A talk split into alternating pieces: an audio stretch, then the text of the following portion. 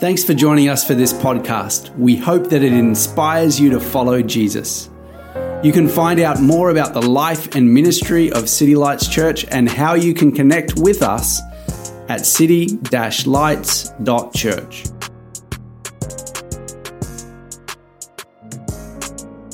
Amen. Praise God. How cool is it to be here at City Lights? Thank you so much for, uh, for having me come and, and be able to share with you. It's a, it's a time I, I look forward to every year, uh, coming up and hanging out with. Um, I know Pastor Andrew called me a friend, but I kind of consider myself family, if that's all right with you. Um, kind of like that weird uncle from the south that just visits at Christmas time. Uh, so that's me. As Pastor Andrew mentioned, I'm from uh, Kingdom Hope, which is a church down in, in Logan City, uh, which is where God has called us, which we're, we're thrilled about. And uh, God's really um, doing a good work there in Logan City. When we first got there, we needed an armed escort, but now, uh, because of the miracles of the Lord, we've actually been able to uh, drop off the armed escort, and uh, God's doing a change in that city. I'm allowed to tease the city. I'm from Beenleigh, all right. So I'm a Beenleigh boy. So uh, I was uh, raised there, Played played grade cricket for the Beenleigh Cutters. Anyone know the Beenleigh Logan Cutters? Any cricket grade? No. Okay, all right. Don't worry about it. Move on.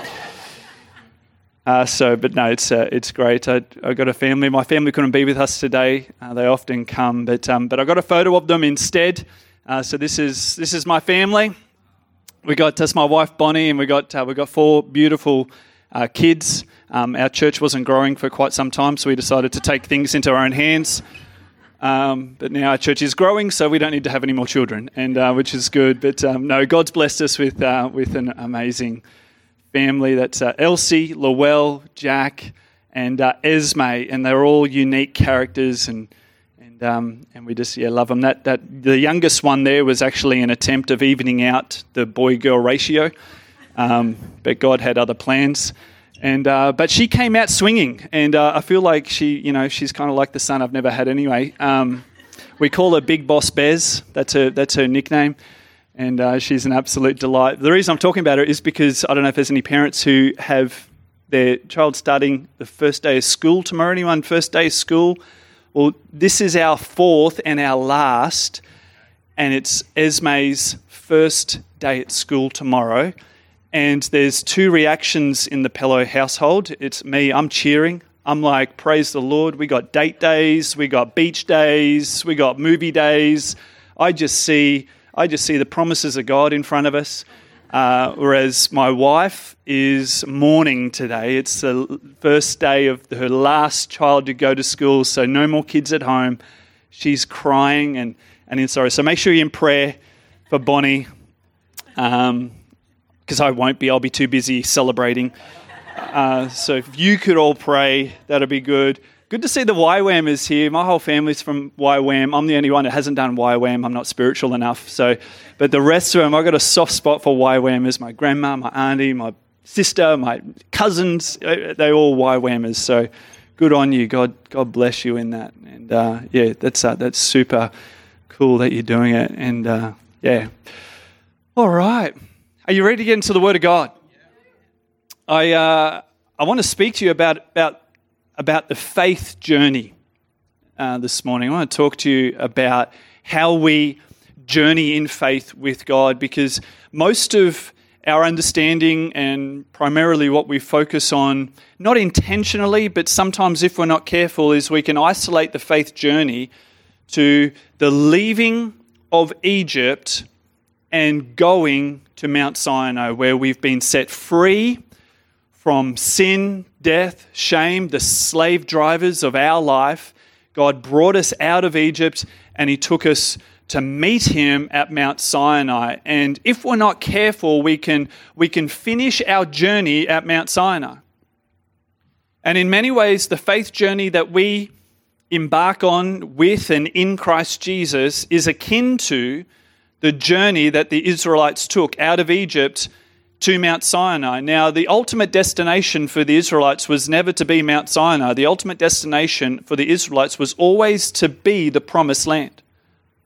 Now, they had to go to Sinai. Sinai is such an important part of the faith journey.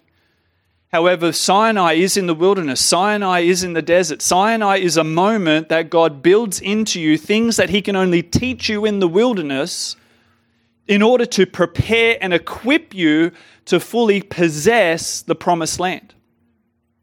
However, in that journey, the Israelites made decisions that meant that a whole generation ended up having the Sinai wilderness experience as the ultimate expression of their faith journey. But there is always a plan in God's heart to take you into his promises. Likewise, our journey is for us to leave Egypt. We were in Egypt, we were in the world. We were lost, we were broken, we had slave drivers that were over us, the least of which was sin and death, shame, guilt, brokenness curse of sickness, poverty. There were slave drivers that would whip us and beat us daily. But Jesus came into our life and he freed us from whatever held us captive. And he led us out of our Egypt and into an intimate meeting with God at Mount Sinai. At Mount Sinai, that's where God descended on the mountain, that he himself came down and the people of Israel met God at Mount Sinai. It's, a, it's marked by intimacy. You see the power and the display of God at Mount Sinai, but the number one marker of Sinai is intimacy. Matter of fact, if you read in between the lines and understand Hebraic culture, you understand that actually God proposed to Israel at Mount Sinai. It was a wedding proposal, it was a marriage proposal from God to his bride Israel.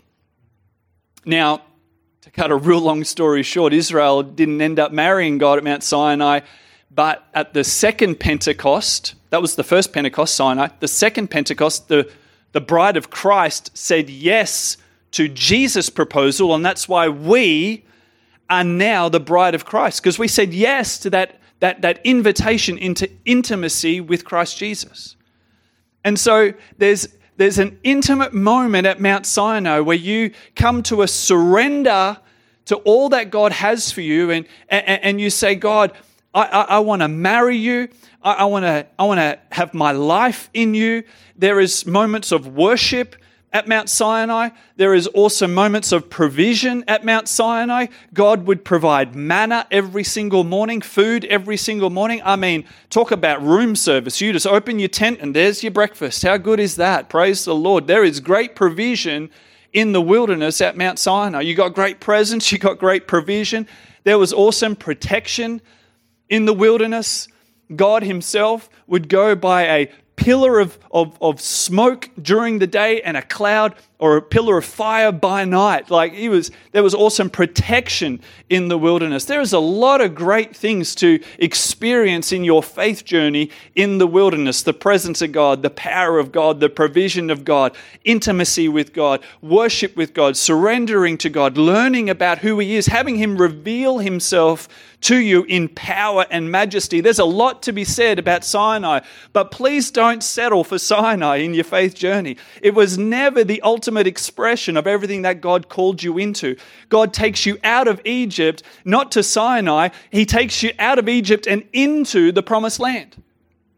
Much like we also are taken out of death and shame and separation from God, we meet in intimacy with Jesus, but the full expression of our faith is always to enter into the fullness of everything that we've inherited through Christ Jesus. The ultimate expression of faith is not Sinai, it's the promised land. And this is called the journey of faith. This is the journey of faith that we are constantly on. But, but, but as much as there is a awesome inheritance for us to step into, if you journey with Jesus long enough, you will also understand that in the promised land, there are fortified cities, there are giants, there are enemies, and even though we've had the full inheritance of salvation through Christ Jesus, there is still a possessing of our inheritance that needs to also mark our faith journey. It's already ours in Christ Jesus, yet we need to lay a hold of it. And that's what I want to talk to you about this morning. I was uh, meditating on this, and I came across this amazing, deep, spiritual, theological revelation that is just so deep. I'm not sure you're going to get it on the first pass. Uh, it takes a, a well trained you know, pastor like myself to understand the full ramifications of this amazing spiritually, you know, open eyes kind of revelation from heaven. Are you ready? Are you ready? I'm not sure you're going to get it, but I'm just going to give you a go anyway. The promised land is a promise. I told you you'd miss it. The promised land is a promise. It's not the already attained land. It's not the uh, easy, you got it, it's already yours, no problem at all. The reason it's a promise is because it's hard. It doesn't change the fact that it's not already yours in Christ Jesus, but I want to encourage you this morning and I know that, that that's actually not deep at all. Of course, it's a promise, right? That's, that, the promised land is a promise, right? It doesn't sound very deep at all. But, but this is what I want you to walk away with that statement is if you're finding to the full apprehension of all that Christ Jesus has purchased for you through the cross of Calvary and the resurrection of Christ Jesus, then you're probably doing faith well. Because if it wasn't hard and it was already attained, then there would, no, there would be no need for it to be called the promised land. The reason why God had to make it a promise is because He is the one who is faithful enough to deliver it we look at our circumstance and we're like, there is absolutely no way I can get my full healing, my full restoration, my full provision. There's no way I can take that, that, that land. There's no way I can take a new dimension, a new step. And Jesus has to remind us, and he says, No, it's a promise. I promise you I'm going to bless you. I promise you I'm going to heal you. I promise you I'm going to restore you. I promise you your children are going to raise and experience the salvation of the Lord. I promise that the blessing is going to go for generations. I promise you that you are never going to be begging for bread. I promise you that the brokenness of your life is going to be healed in the restoration of Christ Jesus. There is a peace coming to your life. Doesn't matter what your past is, I promise you that the future is going to be a greater expression of my glory in your life. I promise you, I'm going to turn your mourning into dancing. I'm going to turn your sorrow into joy. The reason the promised land is a promise is because it's hard. And if you're finding it hard to attain the promises of God, don't look at your circumstance. Look at Him who is faithful because the promised land is a promise. But we get discouraged in our faith journey, and then we start rejigging our theology to let the promiser off the hook. Don't let the promiser off the hook. Don't let God, He's not looking for a way out to not deliver on His promise.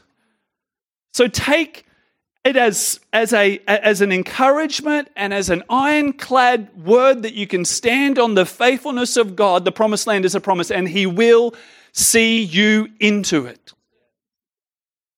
But that's easier said than done, right? Because right now we're in church, you've got a preacher up the front, you've got Naomi leading beautiful worship, right? It's, it's easy in this environment. We're all surrounded in an environment of faith. But when you're Monday morning, when you're Wednesday, when you're in the midst of brokenness, when you're in the midst of life kicking you in the gut, you got to remember the promised land is a promise. And I'm not going to judge him who is faithful on my circumstance. I'm going to judge him who is faithful based on his demonstration of his faithfulness that he has revealed through his word. We're going to saying at Kingdom Hope, and we say it this way our prayer life will never be shaped by what we can see, our prayer life will always be shaped by what we know of heaven. I know Jesus is faithful. I know that he has already given me everything that is mine, a full inheritance of the kingdom of God. And my job is just to keep walking forward into his promises. Why? Because the promised land is a promise. Amen? Come on, let's get into some scripture. Let's have a read of, of what these, these people called the Israelites actually experienced in the book of Joshua. And, and, and we're going to break it down as we go along. All right, Joshua chapter 1, verse 1. It says this After the death of Moses, the servant of the Lord, it came to pass that the Lord spoke to Joshua the son of Nun, Moses' assistant, saying, Moses, my servant, is dead. Now, I just want to pause right there and I just want to just highlight just a couple of things that are already being revealed to us in this, in this passage. Uh, for those of you who are familiar with the story of the Israelites, uh, Moses was part of the generation that actually wasn't permitted to enter into the promised land. That, that, that even Moses, the leader who took the people of Israel out of Egypt and to that Sinai moment and led them in, around the wilderness and, and won many great victories through God. Even he wasn't allowed into the promised land. It was Joshua uh, is the one who actually led the people of God into the promised land. And there came a moment uh, where, where, where God actually said, okay, now is the time. And, and, and Moses uh, passed away, and, and God said, now, now you got to understand, Moses, my servant, is dead. Arise and go and take what is already yours. And, and, I feel there's a, there's a moment in all of our faith journeys where, where we, we need to recognize the moments that we need to let go of what is already dead, what is already gone, in order to possess the new of what Jesus is taking us into. But often we can cling to what is good at the sacrifice of what is great.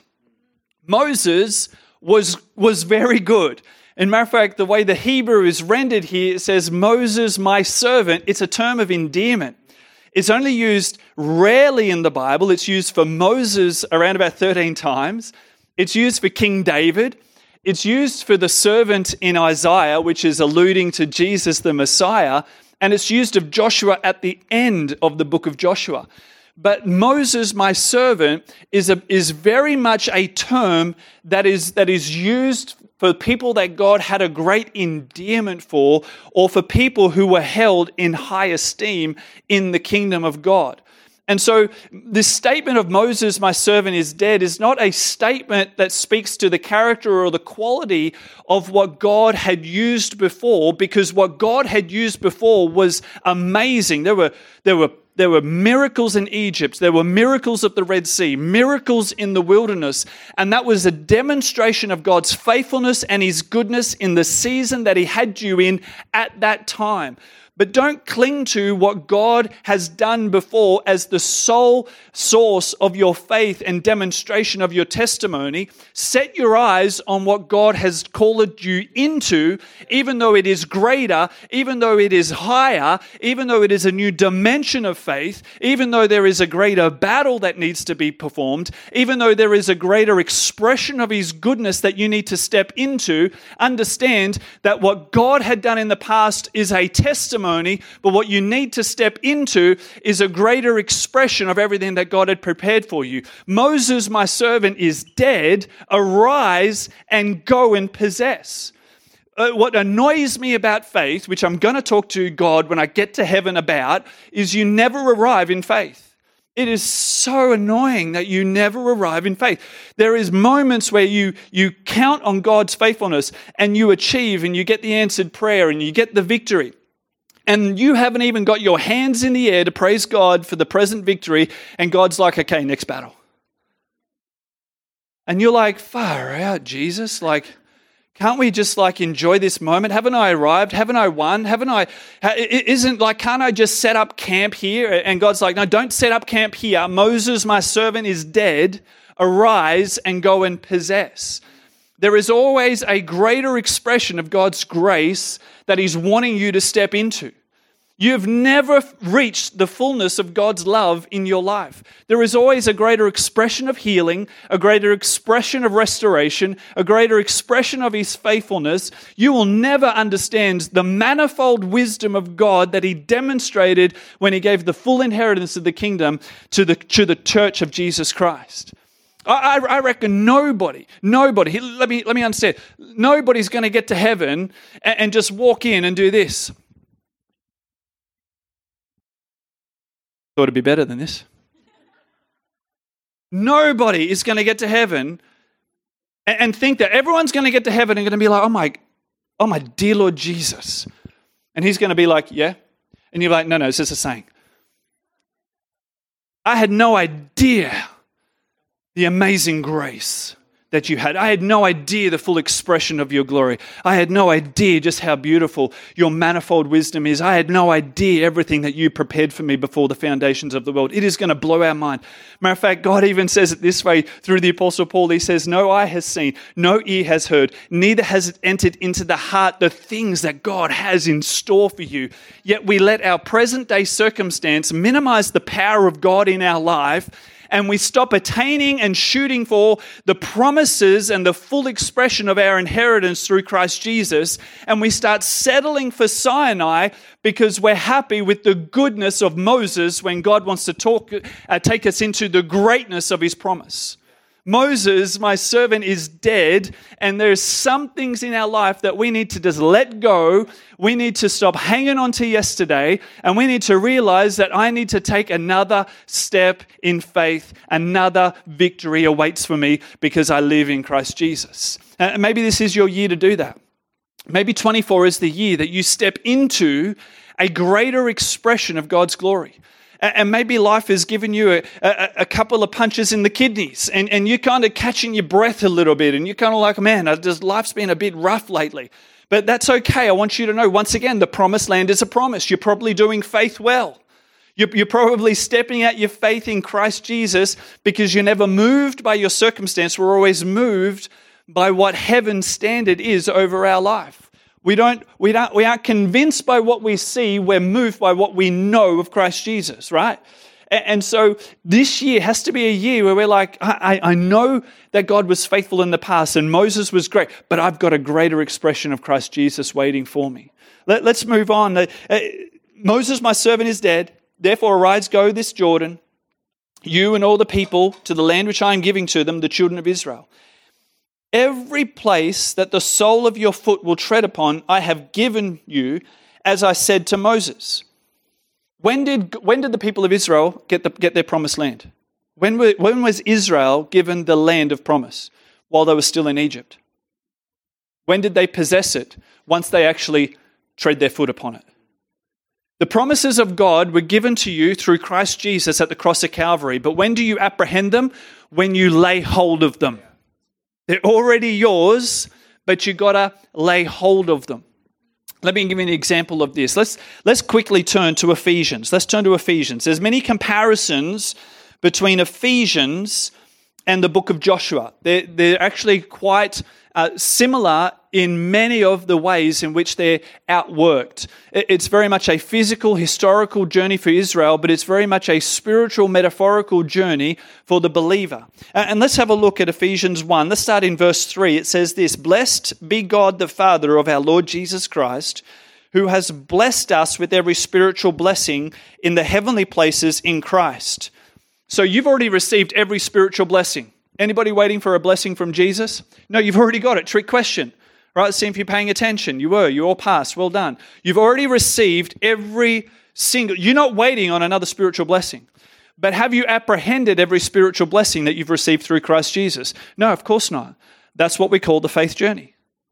And the promised land is a promise. So we've received it, but we need to step it out. Let, us keep reading. Just as he chose us in him before the foundation of the world. You were chosen before time even began. The people of Israel were also God's chosen people, chosen before the foundation of the world, that we should be holy and without blame before Him in love, having predestined us to adoption as sons by Christ Jesus to Himself, according to the good pleasure of His will, to the praise, the glory of His grace, by which He made us accepted in the beloved. In Him, in who? In Jesus we have redemption through his blood. I love that song. I lent over to Pastor Andrew. Who sings that song about the blood? I love that song. It's the first time I heard that. But it's through the blood of Jesus Christ that we've got the forgiveness of sins according to the riches of his grace, which had made known to us all in wisdom and prudence, having made us known the mystery of his will according to the good pleasure that he purposed in himself. Now, there's a Paul is like going to town on theological concepts here in Ephesians 1, right? And, the way he structures that whole book is he basically goes 1, 2, and 3 are theological foundations, 4, 5, and 6 are practical applications, right? So in chapter 1, he's like 10 out of 10 theology here. He's saying, look, like just like Israel, the church was chosen before the foundations of the world. And just like Israel, the promises that they received in the promised land were not given to them by their own performance. They were given to them because they were chosen in God. Just like the church, you've received the fullness of the inheritance of the kingdom of God because you've been chosen in Christ. It's not because of your performance, it's by the grace of God. But like the people of Israel, you need to apprehend and have an experiential reality that is defined by your Christian living. In other words, don't let it just be mental ascension that you have the promises of God. Live out the promises of God in a practical way, which is why Ephesians 6, when Paul is talking practice, he's talking in military terms. He's saying, put on the whole armor of God. Make sure you got the sword of the Spirit. Make sure you got the shield of faith. Make sure you got truth girding around your whole body. Why? Because there is a fight that is needed in order to apprehend the full promises of God that you already have received through Christ Jesus. Now, this is very much a paradox. How can you fight for what you've already received? Well, one of the main ways in which we settle this paradox is in the concept of rest. Now, this often doesn't work for Aussie audiences because we think rest and we're thinking beach, boardies, pluggers. But in actual fact, the biblical term for rest is very much a rich term which talks about the presence of God, the protection of God, the provision of God, which is why when Jesus came, he said, All of you who are weary and heavy laden, come to me and I will give you rest. He wasn't talking about a beach holiday. He wasn't talking about a cruise over in the Caribbean. He was talking about, Come to me and you'll have the presence of God. Come to me and you'll have the provision of heaven. Come to me and I will be your protection. But in order to do that, we need to strive at resting. Why? Because human propensity is for us to take control. Human propensity is for us to put our hands on things, but Jesus is saying, Come to me and let my hand guide you. Control is the enemy of lordship. The lordship of Jesus Christ, the lordship of Holy Spirit, the lordship of Father in our life is what we need to work at relentlessly. And when we work at the resting in the Lordship, His Word, His Spirit, and His faithfulness over our life, then we enter into a greater expression of His presence, His power, and His protection. So we strive at resting. We work at submission to the Lordship of God instead of us trying to control everything ourselves and putting our hands on things. Likewise, Israel. Who fought for Israel at the Battle of Jericho? It was Jesus. Jesus fought at the Battle of Jericho. I mean, but watch this the people of Israel had to actually walk around Jericho in order to possess the land. The battle was won in Jesus, but the people of Israel had to walk out that faith. Let, us let's, uh, let's pick the pace up a little bit here in verse 4. It says, From the wilderness and this Lebanon, as far as the great river, the river Euphrates, all the land of the Hittites, and to the great sea toward the going down of the sun, that shall be your territory. Now, once again, in order for you to understand uh, what Jesus is saying there, what God is saying there in Scripture, basically what he's saying is that that's a very large territory. And Israel is actually still to this day never occupied that whole territory even though it was fully given to them while they were still in Egypt, possession was always done through God. They possessed it through God. They occupied it through their own obedience. And because of their lack of obedience and their lack of faith, they've never occupied the full territory. They will through Jesus when he returns. That promise will be fulfilled. But the actual possession is, is because of God's faithfulness. The occupation is is because of, or lack of occupation, I should say, is because of Israel's faithfulness. Hebrews talks about this, if you want to see the full conclusion of this, Hebrews talks about this, that Hebrews 4, it says, Now Israel didn't enter the land of rest because of their lack of faith and unbelief. But then Paul goes on to say, or the writer of Hebrews goes on to say, but we have entered that rest. Why? Because of Christ's faithfulness and Christ's obedience, because he was obedient at the cross. We now have entered into that promise, entered into that rest. The other thing I just want to point out here uh, so, in other words, it's great and precious, the promises of Jesus. It's a big land, it's a vast land. It's not just this little territory. That land that's outlined there like goes into Syria, it goes into Jordan, it goes down into Egypt. It, it's a big, big land that is being talked about. There's even parts of Lebanon mentioned there. It's a much bigger land than what you're occupying. Much like our faith journey, there is a much greater possession of God's promises than what you currently occupy. They were, we possess them through Christ Jesus' obedience and faithfulness, but we take them through our obedience and faithfulness. Just like Israel, there's, there's, there's no differences in our journey.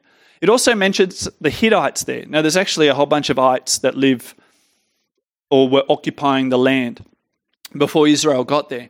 But the way, once again, the way you kind of miss it in the English, the way the Hebrew structures it, it actually, it's, it's a literary device that is used there that, that encapsulates all the enemies that were in the land. It says one name, says the Hittites, but the way it's structured in Hebrew, it, it outlines the fact that all enemies have been delivered to Israel, that Christ has defeated all enemies. And I want that to be a word of encouragement to you this morning. Yeah, there are enemies to face in the promised land, there are battles that need fighting, but Jesus hasn't defeated some of your enemies. He hasn't defeated even the majority of your enemies. Christ Jesus has defeated every single enemy that has leveled an accusation against the people of God and has tried to dispossess them of the promises of Jesus. Every enemy you're about to face has already been defeated in Christ Jesus. That doesn't mean you don't need to face them. It doesn't mean that there's no giants in the land, but what it does mean is that they're already defeated through Christ Jesus. He's given you the land and he's defeated all the enemies. Now you got to step out. You got to cross the Jordan. You got to say, This land is mine.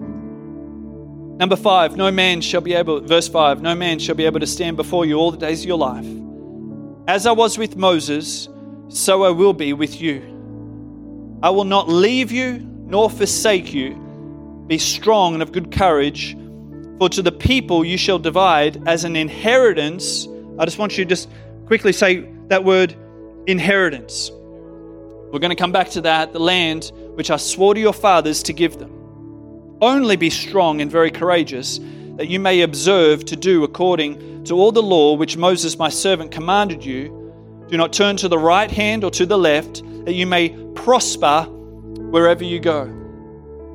That word inheritance there, uh, that that can be rendered possession. Matter of fact, the New American Standard Version does actually translate that possession.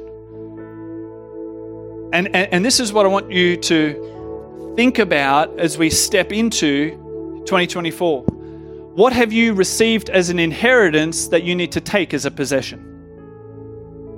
What promise in Christ Jesus is your inheritance because of his faithfulness and obedience, but because of your faithfulness and obedience, you need to take possession of? Inheritance is the same as and equates to, in faith, the term possession. You've inherited it, but you need to possess it. It's yours in Christ Jesus, now lay a hold of it. You've already been given it, now make sure you receive it. And that is an action of faith. And what that looks like to you, once again, that, that's really a conversation between you and Holy Spirit. That's what we're about to do in a couple of moments. We're just going to ask Holy Spirit, what do you want me to let go of? Moses, my servant, is dead. And, and it may be good. It, it may be a beautiful expression of God's faithfulness in your life, but it was what God was doing yesterday, and He wants to call you into a greater tomorrow.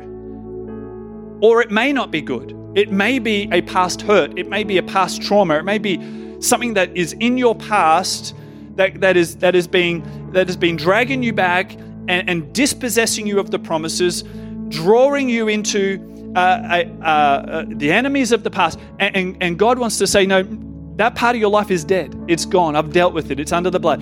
Moses, my servant, is dead. Get up and arise, possess the land. So we're going to ask Holy Spirit in a couple moments God, what do you, what do you want me to let go? What do, what do you want me to surrender to you and to your Lordship in order that I can arise and step into a greater expression of your promise in your life. I've already received it as an inheritance, but I want to take it as a possession today. Why don't we stand together in the presence of the Lord?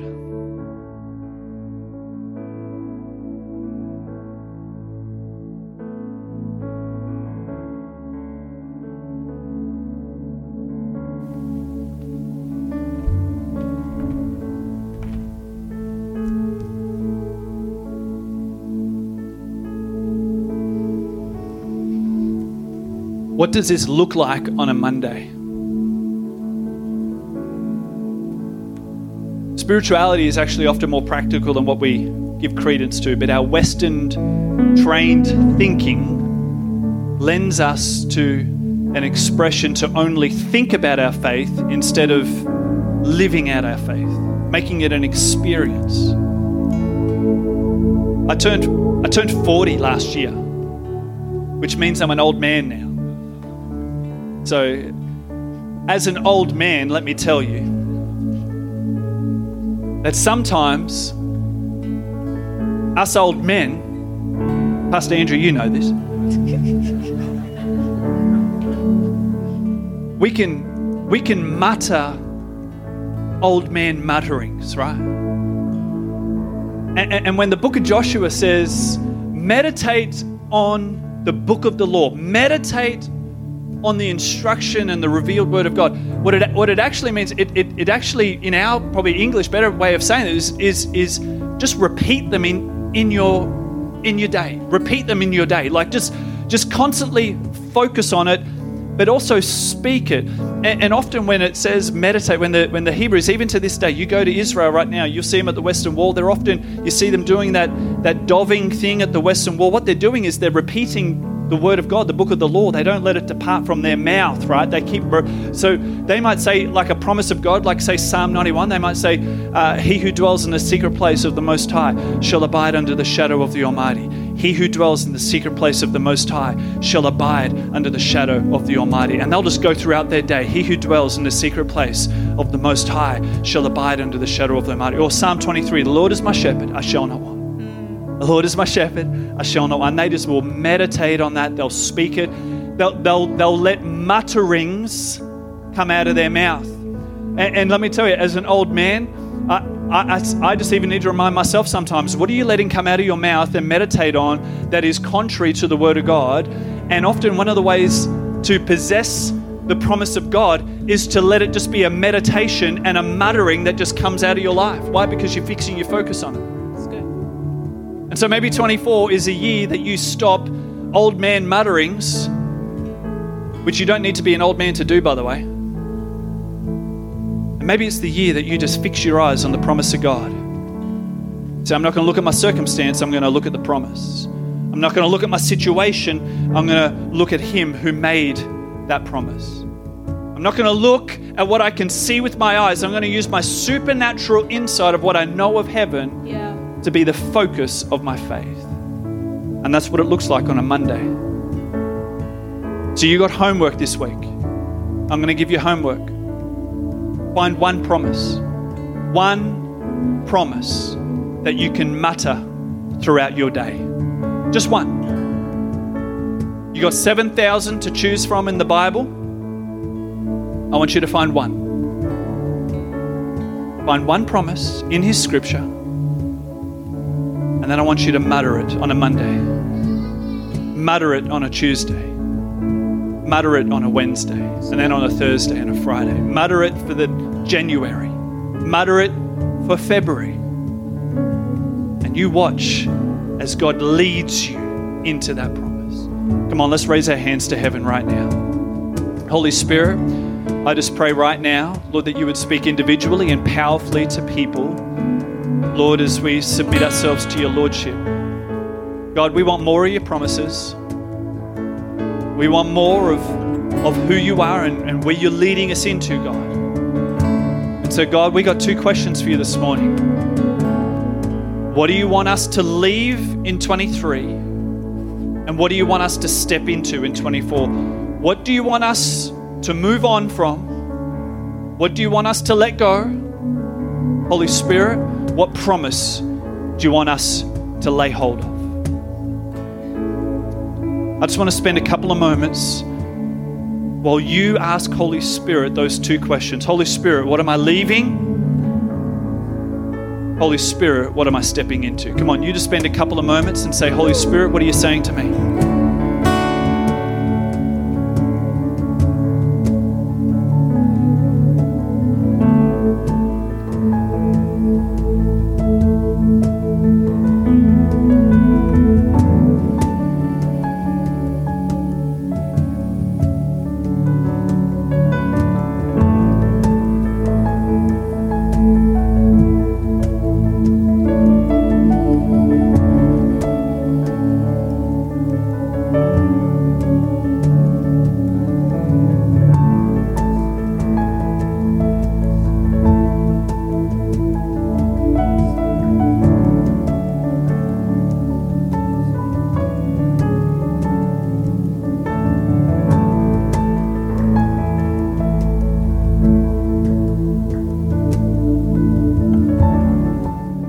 Holy Spirit's just even reminding people of past spoken words over their life. Words that you've put on the shelf. Words that your circumstance has forced you to, to put in your rear vision mirror force you to just st- set aside for the moment. Holy Spirit's saying, No, pick up that promise. I want you to put it in front of you. I want you to step into that promise. Just lay hold of it. Just because it hasn't eventuated yet doesn't make it less real than what my word has already stated that it is. There are some past prophecies that God wants you to pick up off the shelf. There may be some dreams that God seeded in your heart. Dreams that you thought, no, that's impossible. I could never step into that. There's too many enemies. The, the cities are too fortified. The giants are too big. And God's saying, no, pick up the dream. Pick up the dream. It's a promise that I that I released into your heart. It's a it's a word that I seeded in your soul for you to eventuate. It's already yours. It's the inheritance of Christ Jesus in your life. Now take possession of it. Take possession of it. Apprehend it right now. Pick up that dream. Pick up that word. State the promise.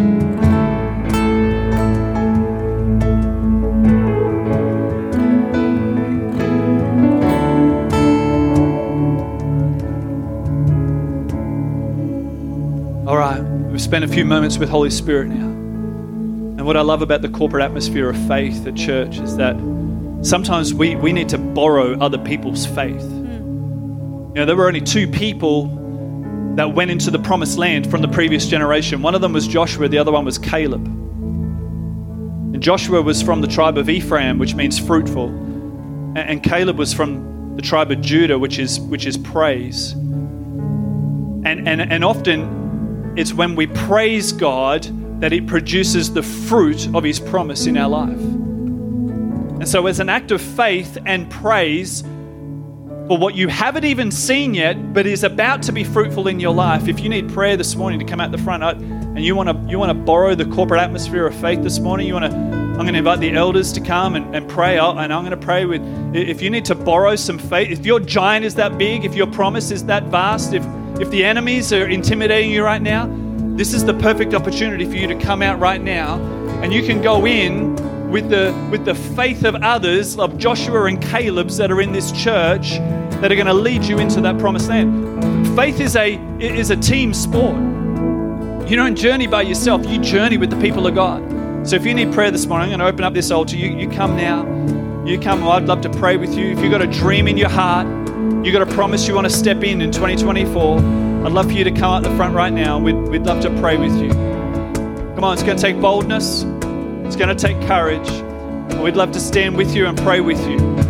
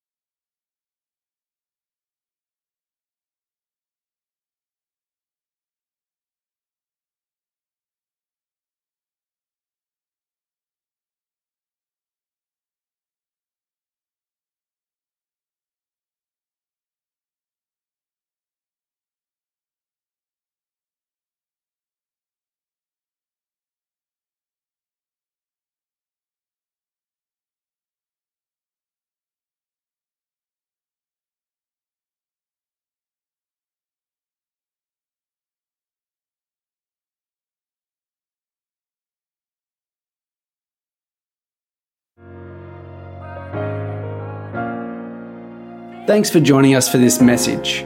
We hope that it has inspired you to follow Jesus. You can find out more about City Lights Church at city-lights.church.